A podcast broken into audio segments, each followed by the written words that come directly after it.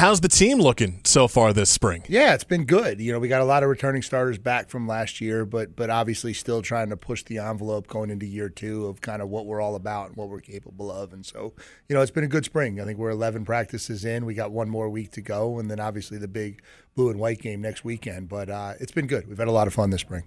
Any uh, any battles like quarterback or any any positions, any big names that uh, fans should know about? Yeah, twenty twenty three. You know, obviously we've got eighteen returning starters. I think our quarterback Riley Leonard is probably the guy that that generates a lot of the headlines. He had a phenomenal year for us last year, and um, you know, there's going to be a lot of familiar faces. The way the COVID world has worked now, um, we got a lot of a lot of familiar guys coming back, and so um, you know, not a ton of battles, honestly. You know, maybe what we're going to do in the O line and what we'll do in the secondary, but um, it's just about getting our guys a little bit better from where we were last year. You're coming off of a uh, phenomenal season for the Blue Devils in your first year, uh, nine and four, five and three in the ACC. Uh, you were named ACC Coach of the Year. So, how do you take what happened last season and kind of apply it to 2023? How do you top 2022 here this upcoming season? Yeah, I think it starts with understanding that last year doesn't get us anything. I think we talked to our guys a lot about, um, you know, take the confidence, take the belief that you found last year and the success that we had. But really, it's about, you know, kind of reestablishing our new identity for this year. I think every team has a one year life expectancy. And, um, you know, what last year's team did will not impact this year's. And so the kids have bought into that. You know, we've had a really good offseason. Our kids are getting bigger, faster, stronger, and that's critical. And, um, yeah, I think they're just hungry to go out next year and prove that Duke football is here to stay. I want to go back to the rivalry game against Carolina last year. I, I, know I know it's, I know it stings. I know it stings 38-35, but that was your first experience uh, as the head coach of Duke, you got to experience the rivalry. Yeah, I mean, for, for 59 minutes and 43 seconds, it was a phenomenal night. It was no, it was everything we want Duke football to be. It was a great atmosphere. Uh, we had a sold out crowd. There was a lot of energy in the in the arena. Uh, we played exceptionally well, and uh, you know, we just got beat by a really talented quarterback who had a great night. And um, but no, I, I, think it gives you a glimpse not only into you know what Duke football can be, but what that Duke Carolina rivalry is all about. And I think it was it's been a great you know year with that rivalry. You got some new coaches in basketball. You got a new coach in football. Yeah. Um, I think you're getting a lot more excitement in and around that thing. And so obviously we look forward to the rematch this year, headed over to Carolina. Head coach Mike Elko, Duke University football, uh, joining us in studio here on the WPTF Morning Show. Uh, the spring game, blue and white spring game, coming up this Saturday, 1 p.m. It's at uh, Wallace Wade Stadium.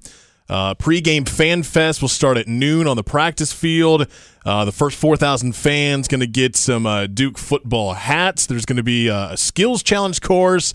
Uh, inflatables game is going to be a great opportunity to, to bring the family and uh, get a little preview of, of the 2023 Duke football season. Yeah, I think the biggest thing we want to make sure everybody understands is it's free. We got to make sure we get that out there.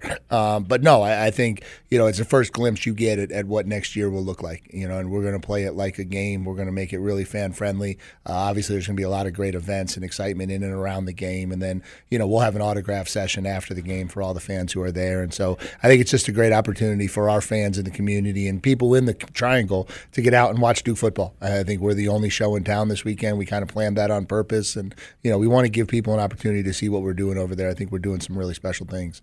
Looking at your 2023 schedule, uh, big test right out of the gate. You're hosting Clemson on uh, September 4th. Other big home games. Notre Dame is coming to town in September. Uh, you're going to be hosting State. You're going to be hosting Wake Forest. You'll be at North Carolina in November. Uh, but man, that that schedule looks fun and tough. A little challenging, you think? Yeah, I think fun for the fans is probably the best way to think about it. But no, it's it's a great opportunity for us to go play some of the bigger brands in this conference. And again, like everything we're doing is trying to build Duke football to be what we believe it's capable of. And you know, we think it has a place near the top of the ACC, and, and we want to get it there. And, and in order to do that, you know, we're gonna have to play these teams. You know, and obviously we've got some tremendous teams coming in uh, to Brooks Field at Wallace Wade Stadium. Season tickets on sale now. Go get them, please.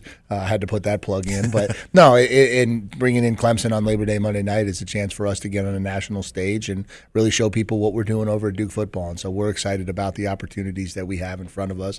Um, yeah, I think we're going to have some great atmospheres this year. The other thing about 2023, uh, this is going to be the first year no divisions. Yeah in the ACC. Can you explain to the listeners why that's such a huge deal? Yeah, I think the way you look at the standings is going to be completely different. I think you know it's it's been a pretty division segmented league since it kind of formulated the way it currently sits with our with our league teams. And so I think what you're going to see next year is is you know a lot more competition for those two teams that are getting into the championship, and, and really no way of predicting who those teams are going to be or where they're going to come from. Uh, you know, you could see teams that were traditionally all in the Atlantic competing for those two spots, or you may see teams traditionally who have been in the Coastal competing for those two spots. And so it's going to be a wide open opportunity. I think it'll be a much more exciting race for the two teams that wind up in Charlotte that'll last all the way through the year.